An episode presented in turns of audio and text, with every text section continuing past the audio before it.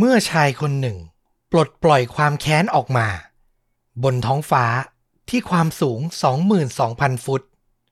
นี่คือโศกนาฏกรรมอันแสนเศร้าที่ไม่ควรเกิดขึ้น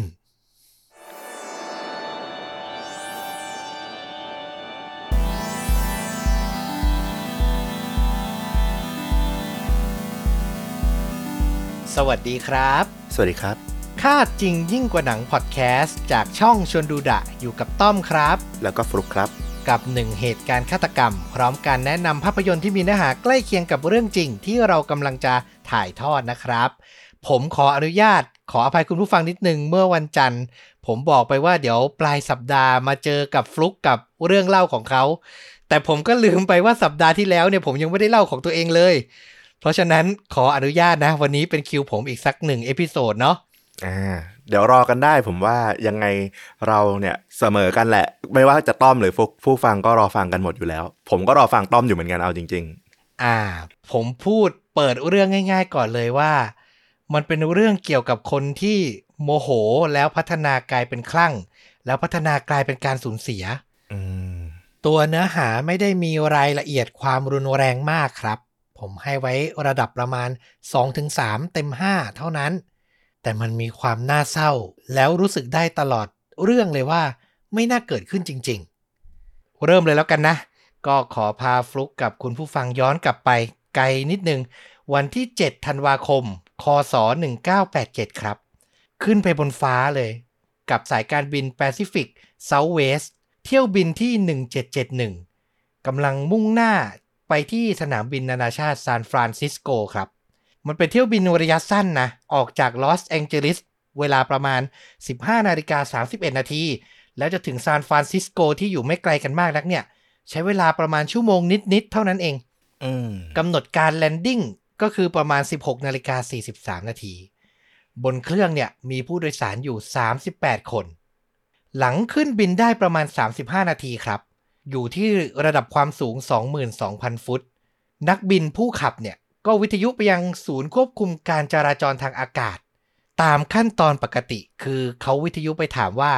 บริเวณที่เขาบินอยู่นั้น สภาพอากาศปั่นป่วนไหมอืมมีโอกาสจะมีพายุหรือเกิดอะไรที่มันไม่ชอบมาพากลหรือเปล่า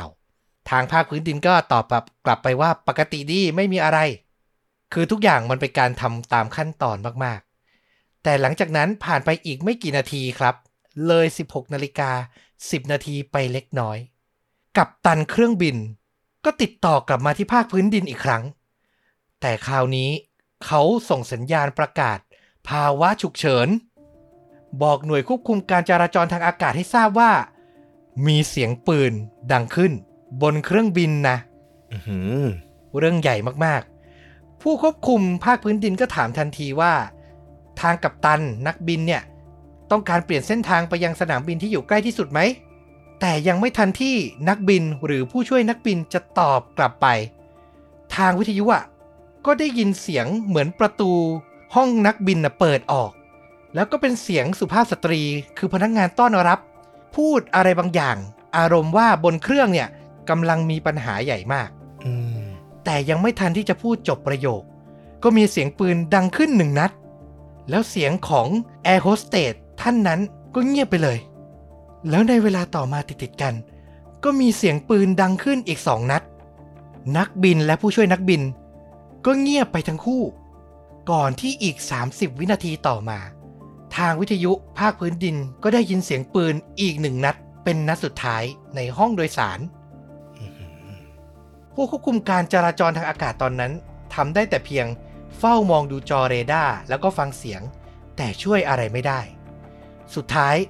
เที่ยวบิน 1771 บินตกลงสู่พื้นดินด้วยความเร็วที่สูงมาก ๆ 1,240 กิโลเมตรต่อชั่วโมง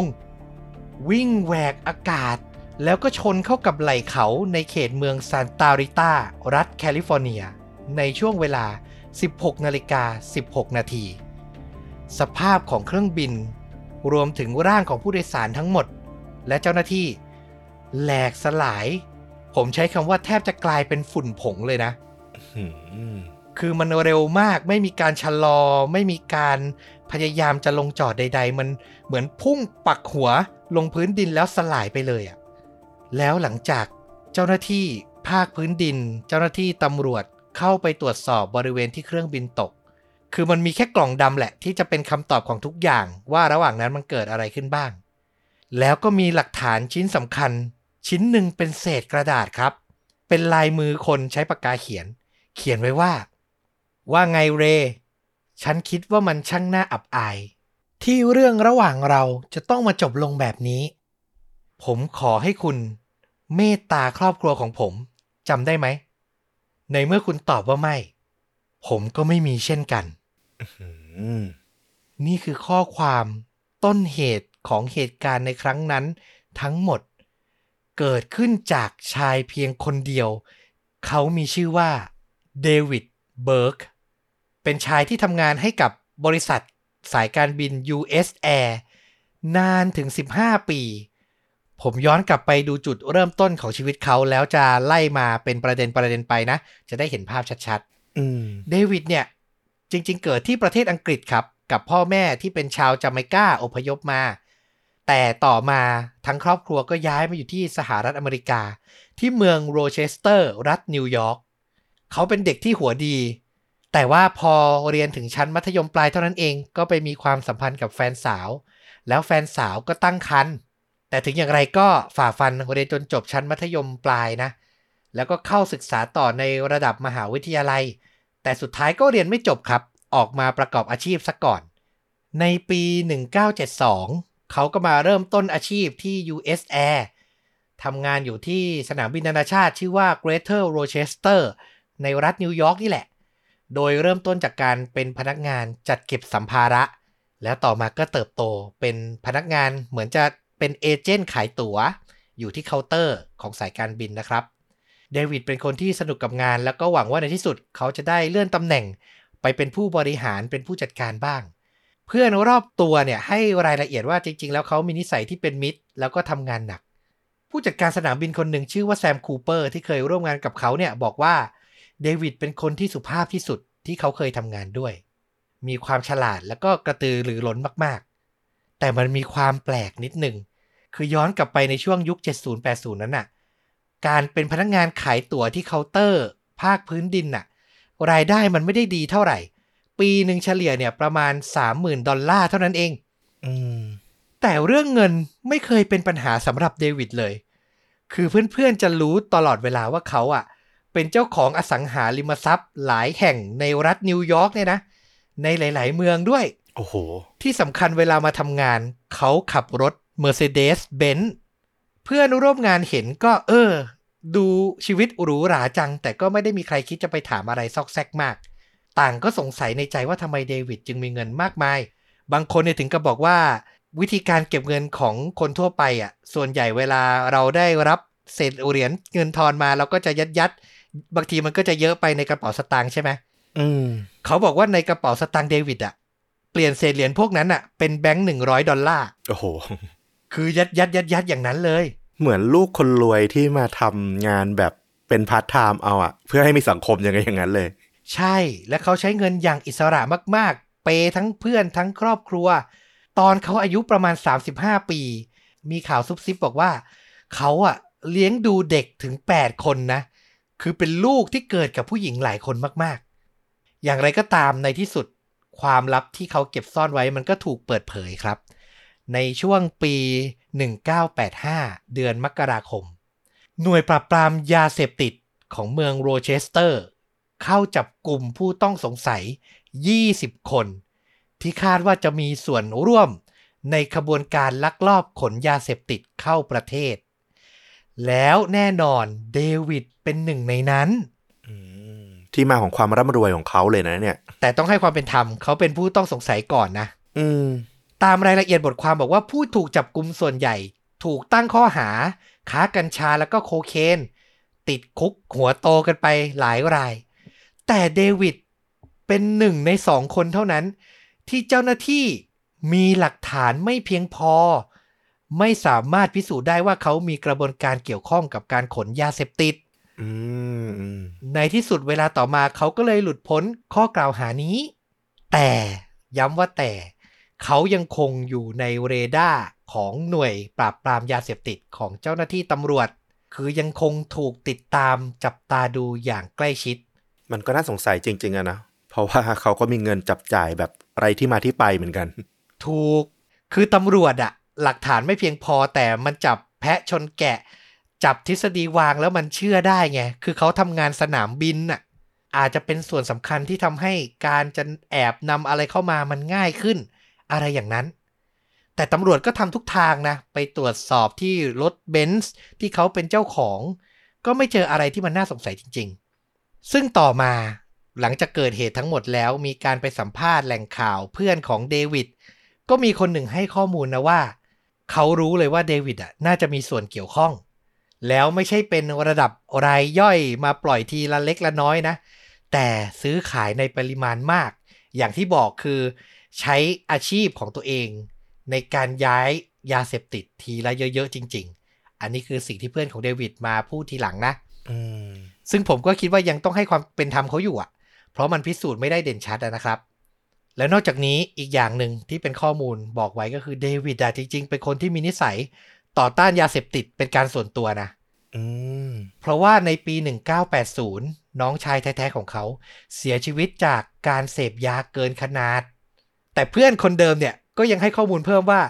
อย่างไรก็ตามเขาไม่มีปัญหากับการรับเงินจากผู้ใช้ยา หรือผู้ค้ายานะ คือทำเงินได้ไม่ซีเรียส แต่จะให้ฉันเสพฉันไม่ทำก็พอนึกออกนะอะเอาจริง ๆ แล้ว ก็พอนึกออก แล้วนอกจากประเด็นเรื่องยาเสพติดเนี่ย ทาง FBI สำนักงานในเมืองโรเชสเตอร์ เจ้าหน้าที่คนหนึ่งชื่อว่าเดลแอนเดอร์สันก็บอกว่ายังมีอีกหนึ่งข้อหาคือ เขาอาจจะมีส่วนเกี่ยวข้องกับแก๊ง ลักรถ Mercedes-Benz อืมผมพูดชัดไหม ลักนะ ไม่ใช่รัก ลักขโมยนะครับลักขโมยอืมแต่ก็เหมือนกันคือไม่สามารถหาหลักฐานเชื่อมโยงเขาอย่างเป็นทางการได้ เพราะฉะนั้นเขาก็เลยหลุดไป ต่อมาในปี 1986 หลังพ้นคดีมาได้ประมาณปีหนึ่ง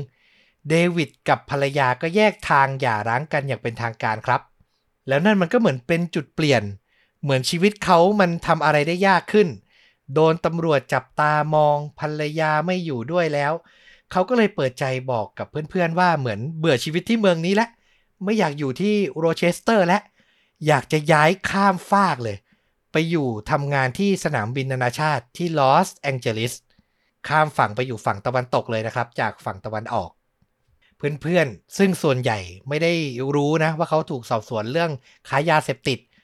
ก็จัดงานเลี้ยงส่งให้เขาเป็นอย่างดีจัดปาร์ตี้ที่มีคนเข้าร่วมมากกว่า 150 คน เดวิดก็กล่าวอำลาเพื่อนๆ อย่างยิ่งใหญ่ อย่างคนรวย เขาก็ย้ายไปอยู่ที่ลองบีชรัฐแคลิฟอร์เนียนะครับ แต่ก็ยังแวะกลับมาที่โรเชสเตอร์ เพื่อเยี่ยมลูกๆ ที่เกิดกับภรรยาเก่าเนี่ย รวมถึงอาจจะเกิดกับกิ๊กเก่าทั้งหลายเนี่ยอีกหลายครั้ง แล้วทุกครั้งเพื่อนที่ไม่ได้มีส่วนรู้เห็นกับเรื่องค้ายาของเขาอะ ก็จะเห็นนะว่าเดวิดเป็นคนที่อารมณ์ดีอยู่เสมอ แล้วก็ยังดูกระตือรือร้น แล้วก็ใช้เงินเหมือนคนมีฐานะอยู่เช่นเดิม คือดูเหมือนไม่มีอะไรเปลี่ยนแปลงไปเลย แต่ไม่มีใครรู้เลยครับว่า ชีวิตของเขาอะ มันใกล้ถึงทางตันมากขึ้นทุกทีแล้ว แล้วทุกอย่างมันก็พังทลายลงครับ ในวันที่ 15 พฤศจิกายน ปี 1987 เขาถูกจับกลุ่มโดยเจ้าหน้าที่รักษาความปลอดภัยของสายการบิน US Air นี่แหละ มันมีการตรวจเช็คกล้องวงจรปิด แล้วพบว่าเดวิดเหมือนจะแอบขโมยเงินสด ที่เก็บได้จากการขายเครื่องดื่มบนเครื่องบินน่ะอืมเก็บไว้กับตัวเอง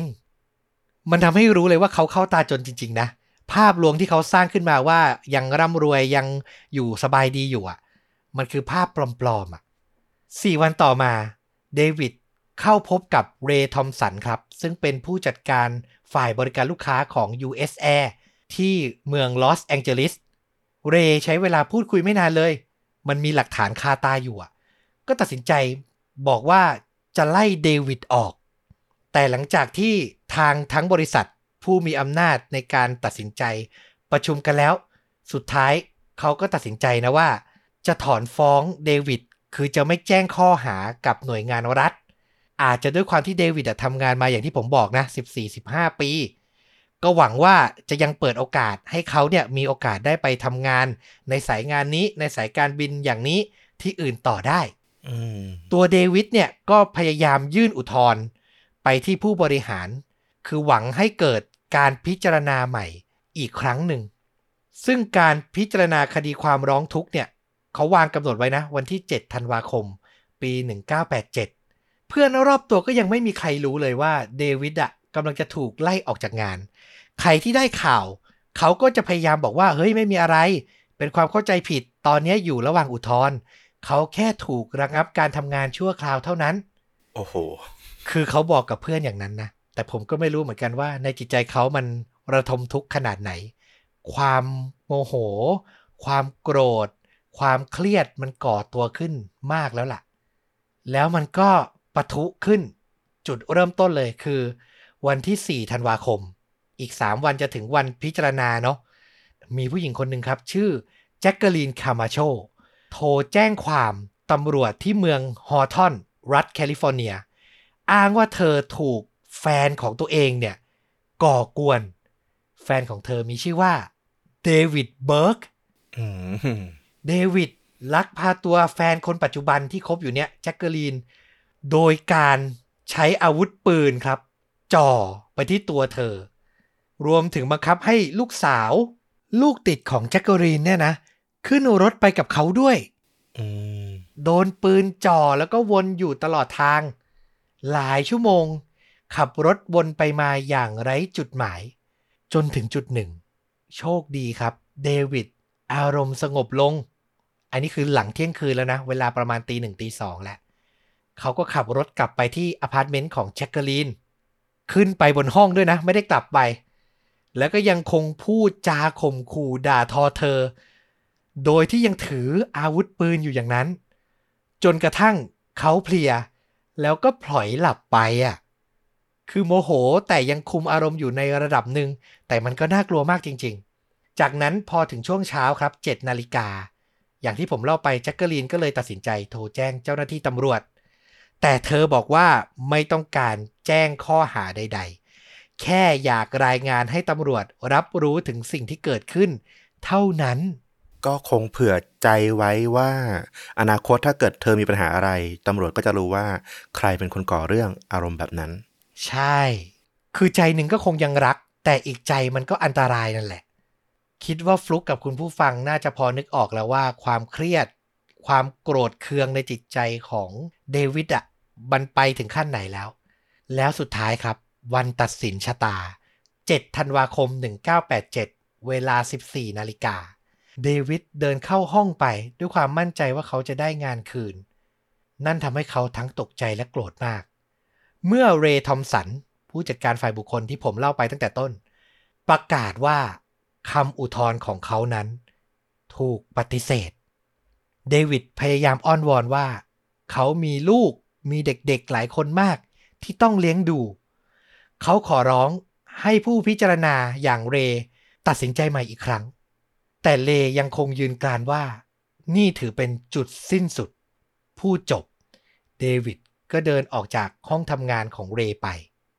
ส่วนตัวเรเนี่ยเขาคิดถึงการประชุมการไล่ออกครั้งนี้ ไม่นานเท่าไหร่หรอก คือเหมือนเป็นวันปกติวันหนึ่งของเขา ด้วยความที่ก่อนหน้าจะทำงานที่ US Air เนี่ยเขาเคยเป็นผู้บริหารระดับสูงมาหลายสายการบินแล้ว การไล่พนักงานซึ่งทำเรื่องผิดร้ายแรงออกเนี่ยมันเป็นเพียงส่วนหนึ่งของงานของเขาอะไม่ได้รู้สึกอะไรเท่าไหร่ คือเพื่อนร่วมงานของเรย์หลาย ๆ คนก็บอกเป็นเสียงเดียวกันว่าเขาเป็นคนที่นิสัยค่อนข้างเป็นคนพูดตรง มีความห้าวหาญบางครั้งอาจจะเลยไปถึงการพูดจาขวานผ่าซากแหละอืมแต่เน้นย้ำแต่ เขาเป็นผู้ที่ตัดสินเคสใด ๆ ให้กับพนักงานระดับปฏิบัติการเนี่ยอย่างยุติธรรมอยู่เสมอ คือเขามองแล้วว่ามันเป็นความผิดที่ให้อภัยไม่ได้จริง ๆ มันจะเป็นผลเสียต่อบริษัทจริง ๆ ตัวเรเนี่ยเขาทำงานที่สนามบินนานาชาติลอสแองเจลิสก็จริง แต่ไม่ได้คิดจะพักอาศัยอยู่ที่นี่นะ เขาพักอาศัยอยู่จริง ๆอะที่มารีนเคาน์ตี้ในรัฐแคลิฟอร์เนียนี่แหละ แต่อยู่ในแถวๆ ใกล้ ๆ เมืองซานฟรานซิสโก แล้ววิธีการเดินทางมาทำงานของเขา ก็คือใช้เครื่องบินนี่เองอื้อหือบินไปกลับจากบ้านมาทำงานทุกวันพูดง่าย ๆ เป็นที่ทราบกันดีว่า เขาจะใช้สายการบิน Pacific Southwest Airlines ซึ่ง US Air เนี่ย เพิ่งเทคโอเวอร์มาก่อนหน้านั้นไม่นานนัก เที่ยวบินที่เขาเดินทางเป็นประจำก็คือ เที่ยวบินหมายเลข 1771 ขากลับเนี่ย จะออกจากลอสแองเจลิสเวลา 15 นาฬิกา 31 นาที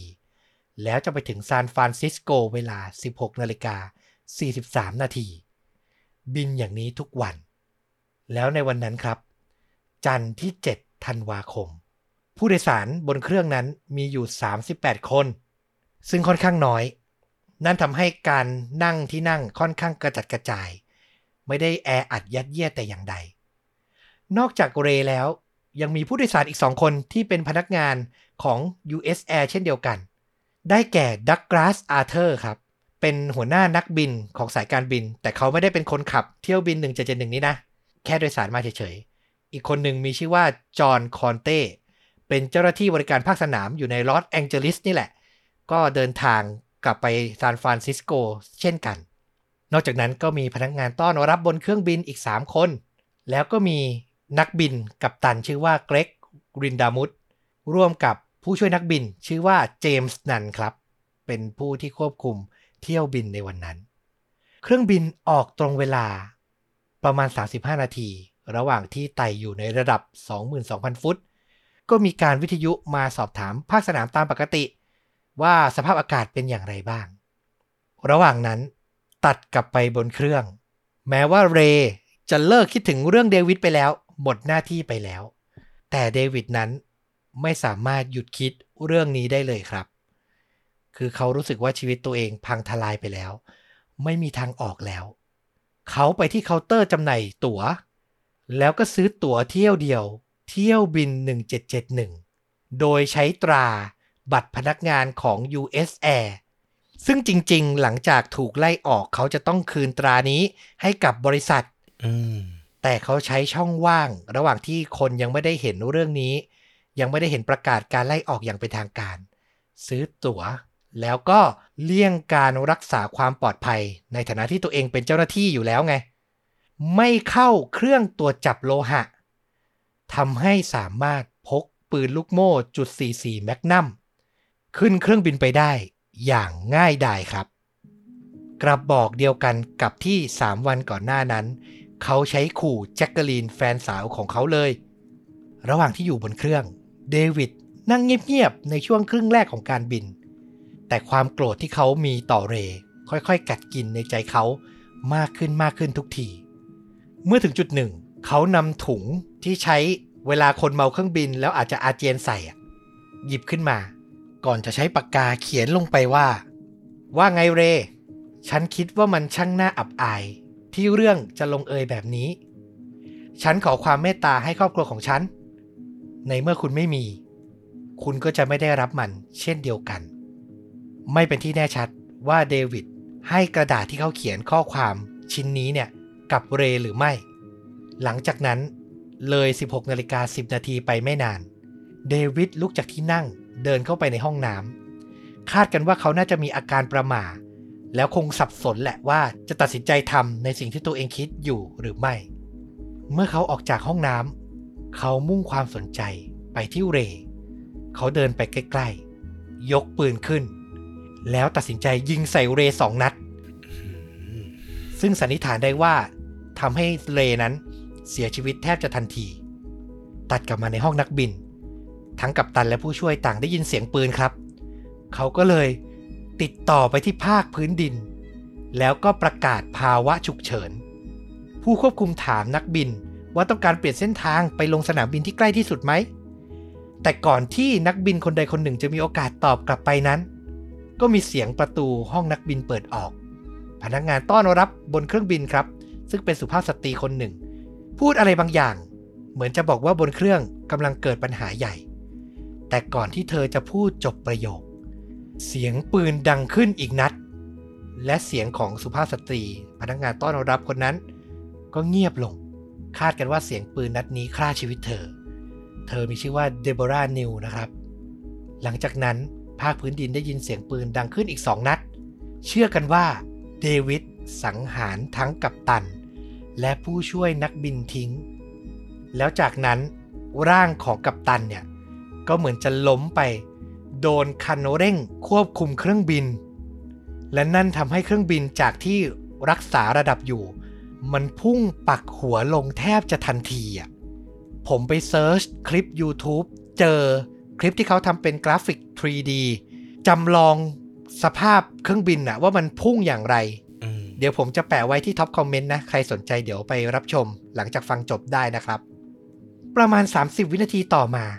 ทุกคนในเหตุการณ์ก็ได้ยินเสียงปืนนัดที่ 6 และเป็นนัดสุดท้ายที่เกิดขึ้นในห้องโดยสาร ในตอนต้นไม่อาจทราบได้ว่ากระสุนนี้เนี่ยพุ่งเป้าไปที่ใคร บางคนสันนิษฐานว่าเดวิดตัดสินใจ ยิงตัวตาย แต่สุดท้ายหลักฐานที่เจอหลังเครื่องบินตกแล้วอะ พบว่าเหมือนเขาจะยังคงถือปืนอยู่ จนวินาทีสุดท้ายที่เครื่องบินตก อืมคือมันเจอว่าเป็นอย่างนั้น บทสรุปก็เลยออกมาว่า เขาน่าจะลั่นไกใส่ดักลาสอาร์เธอร์ที่ผมบอกไปว่าเป็นหัวหน้านักบินที่โดยสารมาด้วยอืมเหตุการณ์ที่เกิดขึ้นคือเดวิดยิงกัปตันกับผู้ช่วยทิ้ง แล้วสันนิษฐานว่าดักลาสน่าจะพยายาม วิ่งหนีเดวิดเพื่อจะเข้าไปในห้องนักบิน แล้วจะไปบังคับเครื่องบินแทน แล้วเดวิดก็รู้ว่าเนี่ยคือคนสุดท้ายและที่จะควบคุม เครื่องบินนี้ได้ เขาเลยตัดสินใจปิดชีวิตดักกราสทิ้งซะ นั่นทำให้ต่อมา ก็เกิดเหตุการณ์อย่างที่ผมบอกไปตั้งแต่ต้นครับ เครื่องบินเนี่ย พุ่งชนไหล่เขาล่วงลงสู่พื้นแล้วก็แหลกสลายไม่มีชิ้นดี ผู้โดยสารทุกคน รวมถึงเจ้าหน้าที่ไม่มีใครรอดชีวิต รวมถึงตัวเดวิดเองด้วย สูญเสียไปทั้งหมด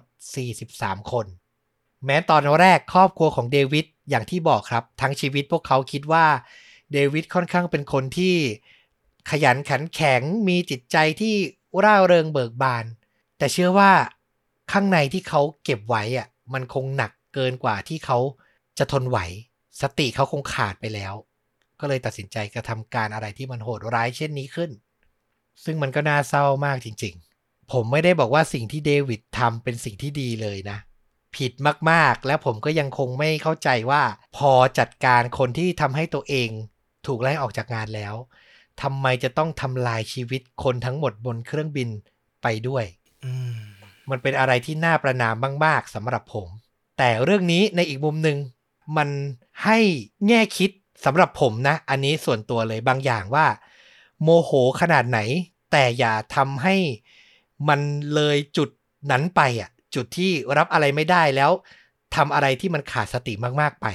อืมคือสุดท้ายแล้วก็ต้องดึงตัวเองกลับมาให้ได้อะอืมซึ่งอย่างเคสเดวิดเนี่ย มันก็มีหลาย ๆ อย่างอะนะสะสมมา ผมเชื่อว่ามันมีทั้งความเครียดที่สะสมมานานแล้ว แล้วก็มีทั้งอารมณ์เฉพาะหน้า มีทั้งความกดดันต่าง ๆ ด้วย แล้วอาจจะมีอาการทางจิตรวมอยู่ด้วยแหละ เออ แต่มันก็ไม่สามารถตรวจสอบอะไรได้มากกว่านี้แล้วนะ เพราะทุกอย่างมันก็สูญสิ้นไปแล้ว พร้อมกับเที่ยวบิน 1771 นะครับ เออ ผมฟังแล้วก็รู้สึกเศร้าอย่างที่คุณต้อมพูดไว้ตอนแรกเลยนะ มันเต็มไปด้วยความรู้สึกที่แบบว่าทำไมหลาย ๆ คนที่เขาก็ไม่ได้รับรู้หรือเกี่ยวข้องต้องมารับผลจากการกระทำของความไม่คิดหรือขาดความยั้งคิดของคนคนเดียว หรือแม้แต่ว่าคนที่เป็นคู่กรณีเป็นคู่ของความขัดแย้งในครั้งนี้เอง เขาก็กระทำไปตามหน้าที่อะเนาะมีหน้าที่ที่ต้องตัดสินไปตามหลักฐาน อย่างที่ต้อมใช้คำอะเนาะมันมันโมโหใช่ มันโมโหถูก ทุกคนมีอารมณ์ได้ ทุกคนเจอสภาพแบบนี้ทุกคนก็คงมีอารมณ์และ คงอยากจะ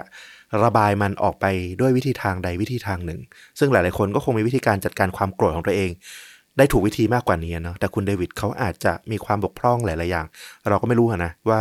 ในชีวิตเขาเป็นยังไงเขาเติบโตมาแบบไหน แต่อย่างน้อยที่สุดก็คือการตัดสินใจของเขามันน่าจะผิดพลาดไปค่อนข้างมาก แล้วก็จะถามว่าเป็นความชั่ววูบไหมก็คงไม่ใช่ เขามีขั้นตอนกว่าที่จะไปถึงจุดนั้นเนี่ยค่อนข้างเยอะมาก ทั้งเรื่องของการใช้บัตรที่ยังมีอายุอยู่เพื่อ แอบซ่อนอาวุธเข้าไปในสนามบินจนถึงขึ้นเครื่องบิน คือมันคิดไปหลายขั้นตอนมากจนถึงแม้กระทั่ง อยู่บนเครื่องบินแล้วเขาก็ยังมีโอกาสที่จะคิดใหม่ เปลี่ยนวิธีหรือจะไปทำอย่างอื่น แต่ว่าเขาก็ยังคงหมกมุ่นอยู่กับความรู้สึกโกรธนั้นนะเนาะมันก็นำมาซึ่งผลลัพธ์ที่มัน เออ เราไม่สามารถเห็นด้วยกับตัวคุณเดวิดไม่ว่าจะด้วยเหตุผลอะไรเลยอะนะผมเห็นด้วยกับฟลุกนะว่าเขามีการเตรียมการแล้วก็ขึ้นไปอะ คือมันไม่ใช่อารมณ์ชั่ววูบแน่ ๆ แต่มันยังมีจุดที่เขาเปลี่ยนใจได้อะหลายครั้งอืมมันยังมีความลังเลยังมีการเดินไปเข้าห้องน้ำคือผมรู้สึกว่า ถ้าเขามีการดึงสติตัวเอง มีการคิดถึงผลได้ผลเสียให้ดี หรือมีโอกาสได้คุยกับใครสักคนหนึ่งที่เห็นเขาเป็นคนสำคัญในชีวิตอะบางทีมันอาจจะเปลี่ยนเรื่องนี้ ให้กลายเป็นเรื่องที่ไม่มีอะไรเลยก็เป็นไปได้นะ ผมมีข้อสันนิษฐานอีกอย่างหนึ่งนะ ก็อันนี้เป็นส่วนตัวแล้วกันกับเรื่องราวเรื่องนี้ ผมมองว่าคุณเดวิดอาจจะเป็นคนที่เขาไม่มีคนที่เขารู้สึกไว้ใจหรือเออสามารถเปิดเผยตัวตนหรือความคิดที่แท้จริงของเขาออกไปกับใครสักคนได้เลยจริง ๆ จากที่ฟังมาเหมือนเขาจะพยายามบอกคนอื่นว่าเขาเป็นอย่างนั้นเป็นอย่างนี้และรักษาภาพนั้นเอาไว้ตลอดเวลา แม้แต่ว่าเพื่อนที่ใกล้ชิด ก็ยังไม่สามารถที่จะรู้ได้ว่าจริง ๆ แล้ว เขาคิดหรือเป็นคนยังไงกันแน่ เพื่อรักษาภาพของความเป็นเดวิดที่เขาต้องการให้ผู้คนรับรู้ไว้อะเนาะจนถึงสุดท้าย เขาอาจจะเลือกวิธีนี้เพื่อเป็นการ ไม่ให้ใครสักคนได้รู้เรื่องราวของเขา การแก้แค้นคุณเร มันอาจจะจบความโกรธของเขา แต่มันจะทิ้งร่องรอยบาดแผลว่าคนจะรู้ว่า คนที่ชื่อเดวิดเป็นคนที่ทำเรื่องเลวทรามต่ำช้า เขาเลยอาจจะคิดเพื่อที่จะไม่ให้เหลือหลักฐาน ทอดทิ้งไว้ให้บุคคลอื่นรับรู้ว่าเขาเป็นคนยังไงที่แท้จริง มันอาจจะเป็นอย่างนั้นในสันนิษฐานของผมะนะ มันถึงเป็นความพยายามที่หนักหน่วงมากที่จะทำให้เครื่องบินลำนี้ ยังไงก็ได้ที่จะต้องทำลายและเผาผลาญทุกอย่าง ไม่ให้เหลือหลักฐานไป แต่แน่นอนว่าไม่มีสิ่งใดที่มันเป็นความลับอะเนาะทุกอย่างมันก็จะถูกบันทึกเอาไว้ ไม่ว่าคุณจะคิดว่าสิ่งที่คุณทำมันจะไม่มีทางตกทอดไปถึงจุดไหนในประวัติศาสตร์ก็ตาม แต่แน่นอนว่าจุดณจุดหนึ่ง มันจะมีร่องรอยและจะมีเรื่องเล่าการกระทำของคุณทิ้งเอาไว้ ดังนั้นจะคิดทำอะไรออกมาเป็น action คือถ้าอยู่ในความคิดก็ลองคิดว่าถ้ามันออกมาเป็น action เป็นผลการกระทำที่มันเกิดผลกระทบกับโลกความจริงไปแล้วเนี่ย ยังไงก็ตามสักวันหนึ่ง มันก็ต้องมีคนรู้แล้วก็จะถูกจดบันทึกเอาไว้ กลายเป็นเรื่องเล่า คือไม่มีใครที่จะถูกลืมในประวัติศาสตร์อะนะอันนี้ผมก็อาจจะมองไปอีกเรื่องหนึ่งไปด้วย แต่ก็คืออยู่ในก้อนความคิดเดียวกันที่ได้จากเรื่องนี้นี่แหละเอออันนี้ก็เป็นข้อสันนิษฐานของผมแล้วกัน โอ้โห เป็นข้อสันนิษฐานที่สมเหตุสมผลมาก แล้วผมรู้สึกเศร้ากว่าเดิมอีก พอคุณสันนิษฐานแบบนี้ แล้วอีกหนึ่งประเด็นที่ผมรู้สึกว่าน่าจะต้องพูดถึงก็คือการตรวจสอบอาวุธ อืม เจ้าหน้าที่สายการบิน คุ้นเคยกับพนักงานทุกคน มันก็เลยผ่านพ้นการตรวจเครื่องตรวจจับโลหะ อย่างง่ายดายมากๆ ผมว่าจุดนี้เป็นจุดใหญ่เลย แล้วเชื่อเหลือเกินว่าหลังจากเกิดเหตุการณ์ในวันนั้นขึ้นเนี่ยทางสายการบินสนามบินที่อเมริกาก็คงมีการปฏิรูปครั้งใหญ่ แล้วก็คงต้องตรวจสอบกันให้เข้มข้นขึ้นนะเนาะอ่าอันนี้เป็นจุดสำคัญเลยที่เหตุการณ์นี้น่าจะส่งผลกระทบ แล้วก็สร้างความเปลี่ยนแปลงได้ เยอะพอสมควร คือมันเป็นเคสที่น่าเศร้าแต่รายละเอียดเล็ก ๆ น้อยๆ มันเปลี่ยนแปลงให้เรื่องนี้ไม่เกิดได้อะทั้งการตรวจสอบทั้งการยับยั้งชั่งใจหรือการมีโอกาสได้คุยกับใคร สักคนหนึ่งมันอาจจะทำให้เรื่องเปลี่ยนไปเป็นอีกแบบหนึ่งเลย เสียดายมากจริง ๆ แต่นั่นแหละครับผมย้ำอีกที ใครที่กำลังโมโหเรื่องอะไรก็ตามนะ อยากให้เรื่องนี้เป็นบทเรียนจริง ๆ ว่าอย่าให้มันพัฒนา แล้วกลายเป็นปมประเด็นในจิตใจ แล้วกลายเป็นการกระทำอะไรที่ขาดการยั้งคิดแล้วอาจจะสร้างความเสียหายต่อคนอื่นต่อส่วนรวมนะอืมคิดกันดีๆ ตั้งสติกันดีๆ แล้วหาทางออกกันดีๆนะครับ ใช้วิธีว่าถ้าเกิดอะไรเครียดๆมากๆอะ ผมจะหลบก่อน คือมันต้องหยุดแว็บหนึ่งอะ เออ แล้วค่อยกลับมาสู้กลับมาเผชิญกับมันใหม่นะ อันนี้ฝากไว้แล้วกันสำหรับซีรีส์อาจจะไม่ใกล้เคียงร้อยเปอร์เซ็นต์แต่มันเป็นซีรีส์ที่เกิดบนเครื่องบินและ กำลัง on air กำลังปล่อย stream อยู่ตอนนี้เลยสดๆ ร้อนๆอ่าสารภาพเลยครับว่าผมยังดูไม่จบ เพิ่งดูไปประมาณ 2-3 ตอนเท่านั้นเอง แต่มันสนุกมาก เป็นซีรีส์ทาง Apple Plus ครับอ่าใครที่ใช้ iPhone iPad อยู่นะ ไป Subscribe แล้วก็ stream ได้เลย มีชื่อเรื่องง่ายๆตรงๆว่า Hijack นำแสดงโดยดาราผิวด มากฝีมือมากเสน่ห์ด้วยผมว่าเขาเท่มากไอดริสเอลบาครับ โอ้โห รับบทเป็นผู้โดยสารบนเครื่องบินคนหนึ่งที่กำลังขึ้นเที่ยวบินจะกลับไปที่ประเทศอังกฤษ ใช้เวลาบนเที่ยวบินเนี่ยประมาณ 7 ชั่วโมง สิ่งที่เกิดขึ้นตั้งแต่ชั่วโมงแรกที่เครื่องบินขึ้นคือ มีเหล่าโจรร้าย ก่อเหตุปล้นเครื่องบินครับ อืมแล้วที่ผมชอบคือ concept มัน เวลาบิน 7 ชั่วโมง ซีรีส์นี้มีทั้งหมด 7 ตอนครับ แทน 1 ชั่วโมงที่ผ่านไป